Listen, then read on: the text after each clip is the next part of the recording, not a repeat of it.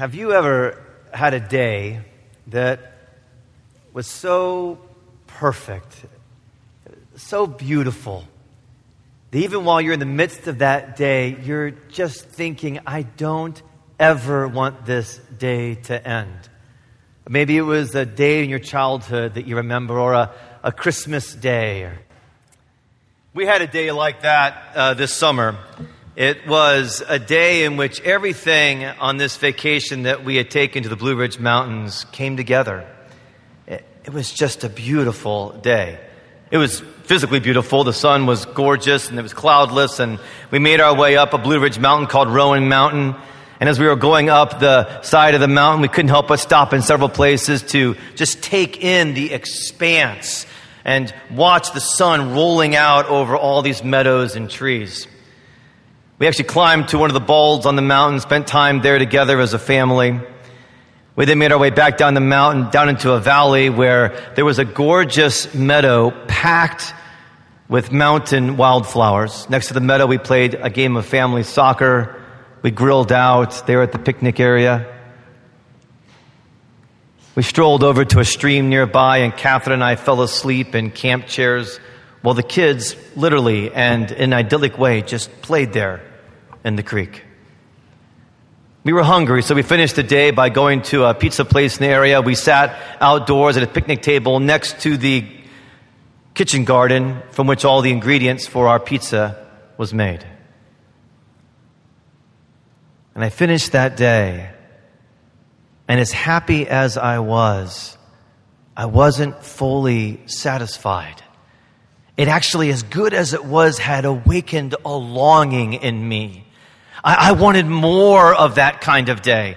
I knew that days were going to come when we would be hoping to go somewhere and a flat tire would occur, or we'd have plans and it would thunderstorm, or we were looking forward to an event as a family and one of the children would get strep throat. There would be so many days unlike that day, that beautiful, perfect day. There's a wonderful song by Van Morrison, Irish recording artist. He talks, it's called Coney Island. And he describes a day where he and a friend travel out to Coney Island in Ireland.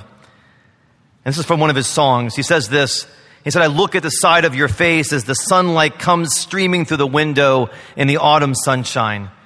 And all the time, going to Coney Island, I'm thinking, wouldn't it be great if it was like this all the time. That longing, that human longing is not just a human longing, but that taste of something beautiful and connected and rich and pure. That taste is a Christian longing that actually connects with our hearts that long for home. Our hearts that long for the presence of God, the Father, the Son, and the Holy Spirit. Christian people are a people of longing. Christian people are a homesick people. We live with a holy homesickness, knowing that where we are now, as beautiful as it can be, as connected as it might be, is never fully satisfying. As a matter of fact, you are to live with a sense of longing throughout your life. Longing for more. Longing for more of what? Peter tells us there in verse 2. Longing for the knowledge of God the Father who knows you. Longing for the gift of the Holy Spirit who fills you with his presence, sanctifies you. Longing for Jesus, whom you long to obey, and who makes you clean. He sprinkles you with his blood, an image of making you clean from the Old Testament teachings. Few books in the Bible deal with the call for longing like 1 Peter. We're going to spend several weeks together studying 1 Peter and seeing again and again that because Peter celebrates God, Again and again, you'll, you'll hear an exuberance in Peter. If you know anything about the New Testament, Peter was one who was exuberant and full of energy, and you'll hear that energy in his writing. It came through his pen. You'll feel his voice. He celebrates God. He'll just go off on doxologies, thanking God for his goodness and his glory. And because he celebrates God and he's experiencing God, he longs for more of it. It actually incites a longing in him for a completeness. We titled this series, Living Christian in an Unchristian World. And it's very important to understand that understanding how to live Christian in an unchristian world from the perspective of 1 Peter is not living embattled as a Christian. It's not living on the defense.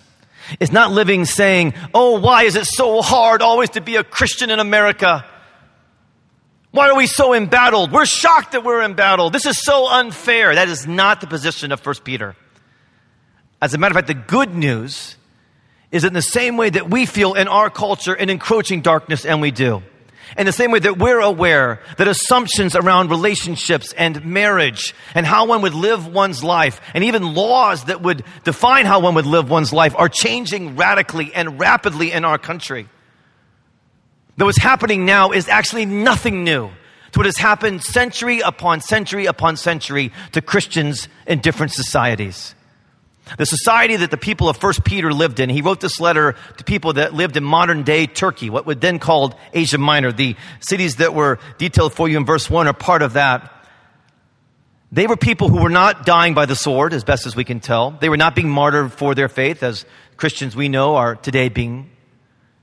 No, they were very likely living in a culture that was increasingly becoming more ambivalent and in some areas hostile to their faith. But it was a hostility of words. It was a hostility of marginalization. It was a hostility of ridicule or mocking or simply silence. Not at all unlike our culture now. And Peter's strategy for them is not simply for them to survive as Christians in an unchristian world. His strategy is to thrive and to do so in a way that others around you see your joy, see your longing, see that you belong somewhere else. And that if they want, they can go with you to that place the Father, the Son, and the Holy Spirit. This holy longing is captured in our text today, and I want to look with you at primarily verses 1 to 2, and also at verses 3 uh, through 9. Turn with me in, that, in your bulletin if you're not there yet. The title of the sermon today is Holy Longing homesick for a home that is coming soon. For what we see is that holy homesickness is actually the health of the Christian. Peter, an apostle of Jesus Christ, when Peter says an apostle of Jesus Christ, what he is saying and what the actual word mean is, is messenger or one who is sent. Peter, apostolos, one who is sent. Peter, one who is homeless writing to those who are homeless, exiles, elected, chosen exiles. Peter is living in Rome. He calls it Babylon at the end of the letter, chapter 5. He's writing from Rome. He's writing to those who are dispersed throughout Asia Minor in Roman provinces or Roman influenced communities. He's writing a letter that actually has a kind of technical background. He used a word that you, we might have missed. He uses the word dispersion. That's a technical word. It actually means diaspora. And the word diaspora came from a time in the history of the Israelites when they were living in Jerusalem and foreign armies came in and they dispersed them throughout the ancient world then Persia, Assyria, and beyond. And as some leaders would come back to Jerusalem, they would write diaspora letters. They would write letters to those who've been dispersed. And they would say, We are all of one blood in God. Even though we are far apart, and we are exiled and we are strangers and we are sojourners in foreign lands, that doesn't matter. Because it doesn't matter where we live. And it doesn't matter our nationality. What matters is that we know the living God who has now been revealed in Jesus as the Father, the Son, and the Holy Spirit. It's a diaspora letter. It's written to those who are exiles, chosen, elected exiles. Homesickness, it turns out, is good for you. It's essential if you're a Christian. Over the years in the summers, several of our children have gone to camp. And Kath and I always await eagerly the first letter that comes from camp, and the first letter is often the same. It's a letter of homesickness. And one year we got a particularly poignant letter from one of the children. And in that letter they said, I'm writing you now, but even writing you is hard to do because every single hour I'm homesick for you and daddy. I love camp, but I had no idea how much I would miss you.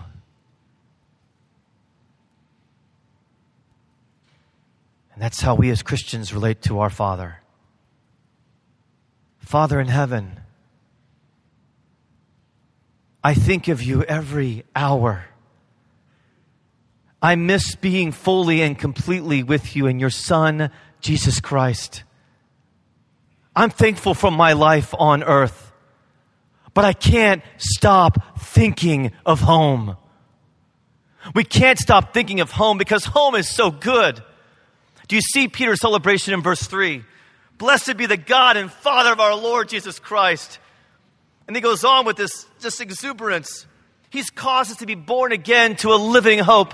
He's saying the goodness of God, the home is so rich that when you're away from home, you're homesick because you love it so much. Christians live as Christians in an unchristian world because we're so full of Christ. We're so sick for home. We long to be home and we know we're exiled. We know we're sojourners, as Peter says in chapter 2. Peter wants you to be clear from the very beginning of his letter you don't belong here. You're to love here, you're to serve here, but never, ever forget this is not your home. Don't you want to go home?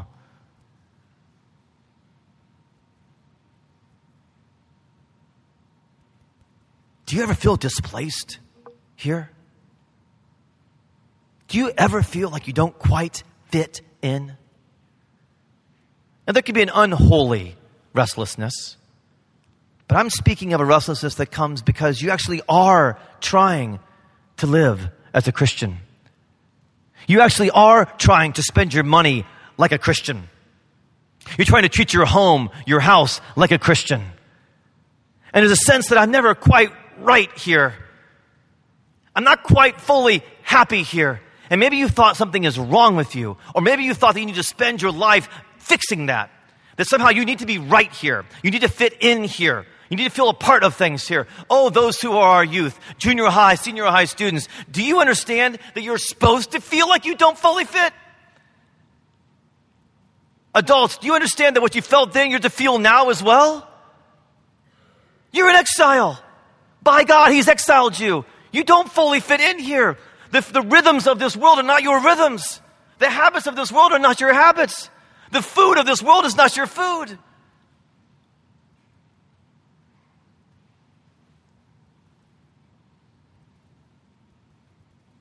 If you were to be tested for the homesick virus, would it come back clearly positive?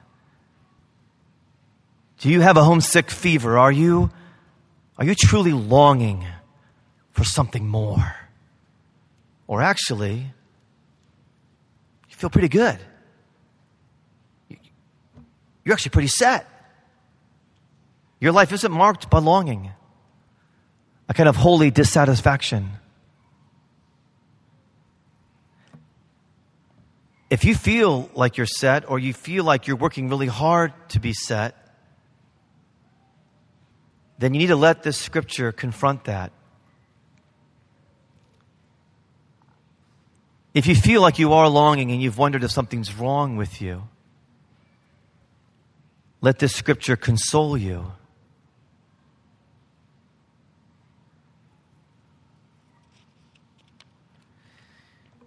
We as Midwesterners are a sense of place people. I borrow that phrase from Wendell Berry, Kentucky poet and essayist.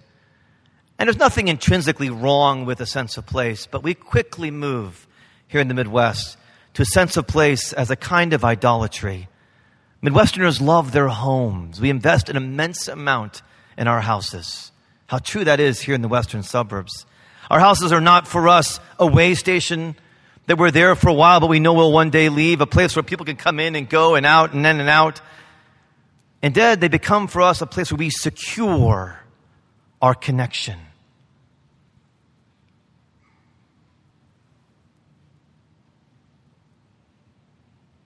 Has this prevented you from a homesickness that is actually your right and holy state?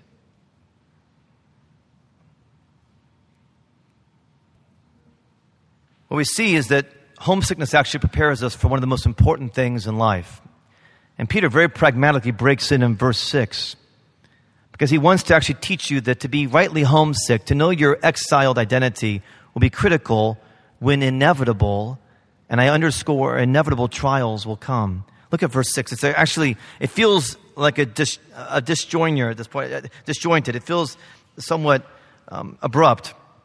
He's celebrating God, uh, an inheritance in verse 4, God's power being guarded through faith for salvation to be revealed in verse 5. And then in verse 6, in this you rejoice in who God is and what God has given you and the glory of God, though now for a little while, if necessary, you've been grieved by various trials. It's as if Peter pastorally is celebrating and caught up in the glory of God, but he stops and he says, Oh, I know some of you getting this letter, you're, you're going through trials in your communities. I actually know that you're, you're suffering in your communities.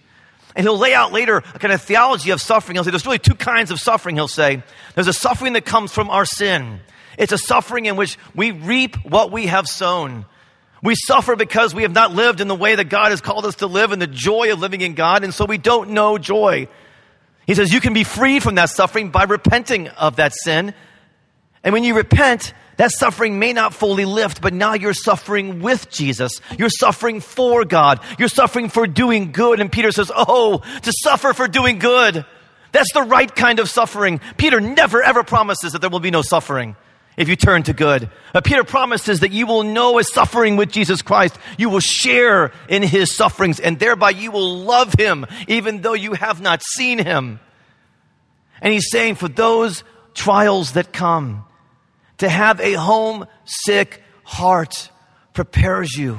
Because if you're homesick for God, you have less to lose than if you've been home fixated, home obsessed, and you've gathered all your things together and held them close to your body and your heart and your mind. You have more to lose in that case. But when a trial comes, the homesick heart knows it is passing, it is horrible, it is painful, but it is for a little while because I'm moving on. Again and again, one of the key lessons that Paul and Peter teach us in the midst of trials, and it sounds, it sounds almost insensitive, but they say they're light and momentary, Paul says. Peter says, for a little while. Because they understand that we're moving and that we're heading somewhere else. And if you're homesick and you know this is not your home, a trial will be painful, but it won't wreck you.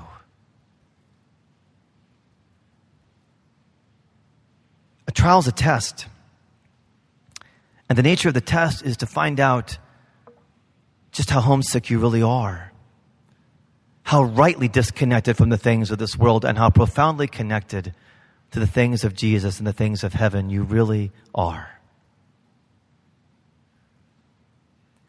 I have learned this from some dear friends who are long term missionaries here at Church of the Resurrection, Pat and Joan Crayer. We've supported Pat and Joan for many years. They spent a quarter of a century in Afghanistan and Pakistan one of the harder places probably in this world to live, working among a people called the Pashtun people.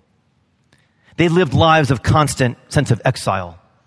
They came to love some of the music and they came to love the food, but they were never ever confused that this would somehow be their culture, that they as Americans would be accepted in this culture. So day after day, month after month, exile and sojourn was ministered into their lives. And when the day came and they suffered a significant trial, it was actually their daughter was in boarding school when Islamic jihadi group attacked the school. Their daughter survived, although profoundly traumatized. They grieved. They, they weren't disconnected. But I walked that school when I visited Pat and Joan in Pakistan, and they showed me the bullet holes in the walls and the elements of that attack. I don't know how to describe it. He was free. He was free. His daughter had survived, although she'd been traumatized. He cared. He was not disconnected in a strange way. But it was as if he knew this was for a little while. It was as if they had ingested that they were going home. And their expectations of this world and their expectations of this earth were rightly measured. We don't expect as Christians to be accepted by our culture.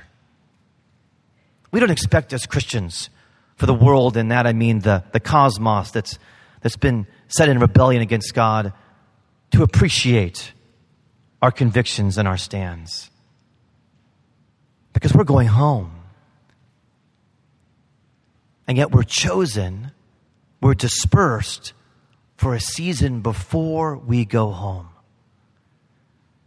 So that we can give witness, as Peter will say later, to the hope that is within us.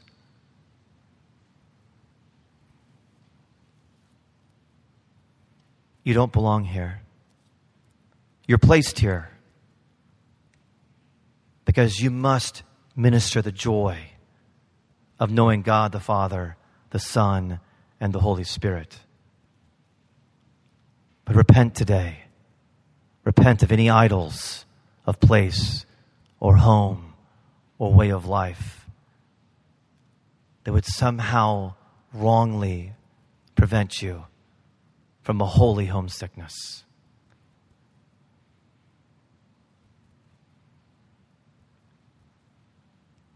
Let's, let's be quiet before the Lord.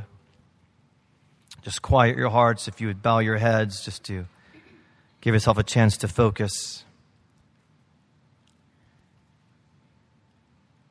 I have on my heart specifically, uh, we have some junior high and high school students that are in, in the church today.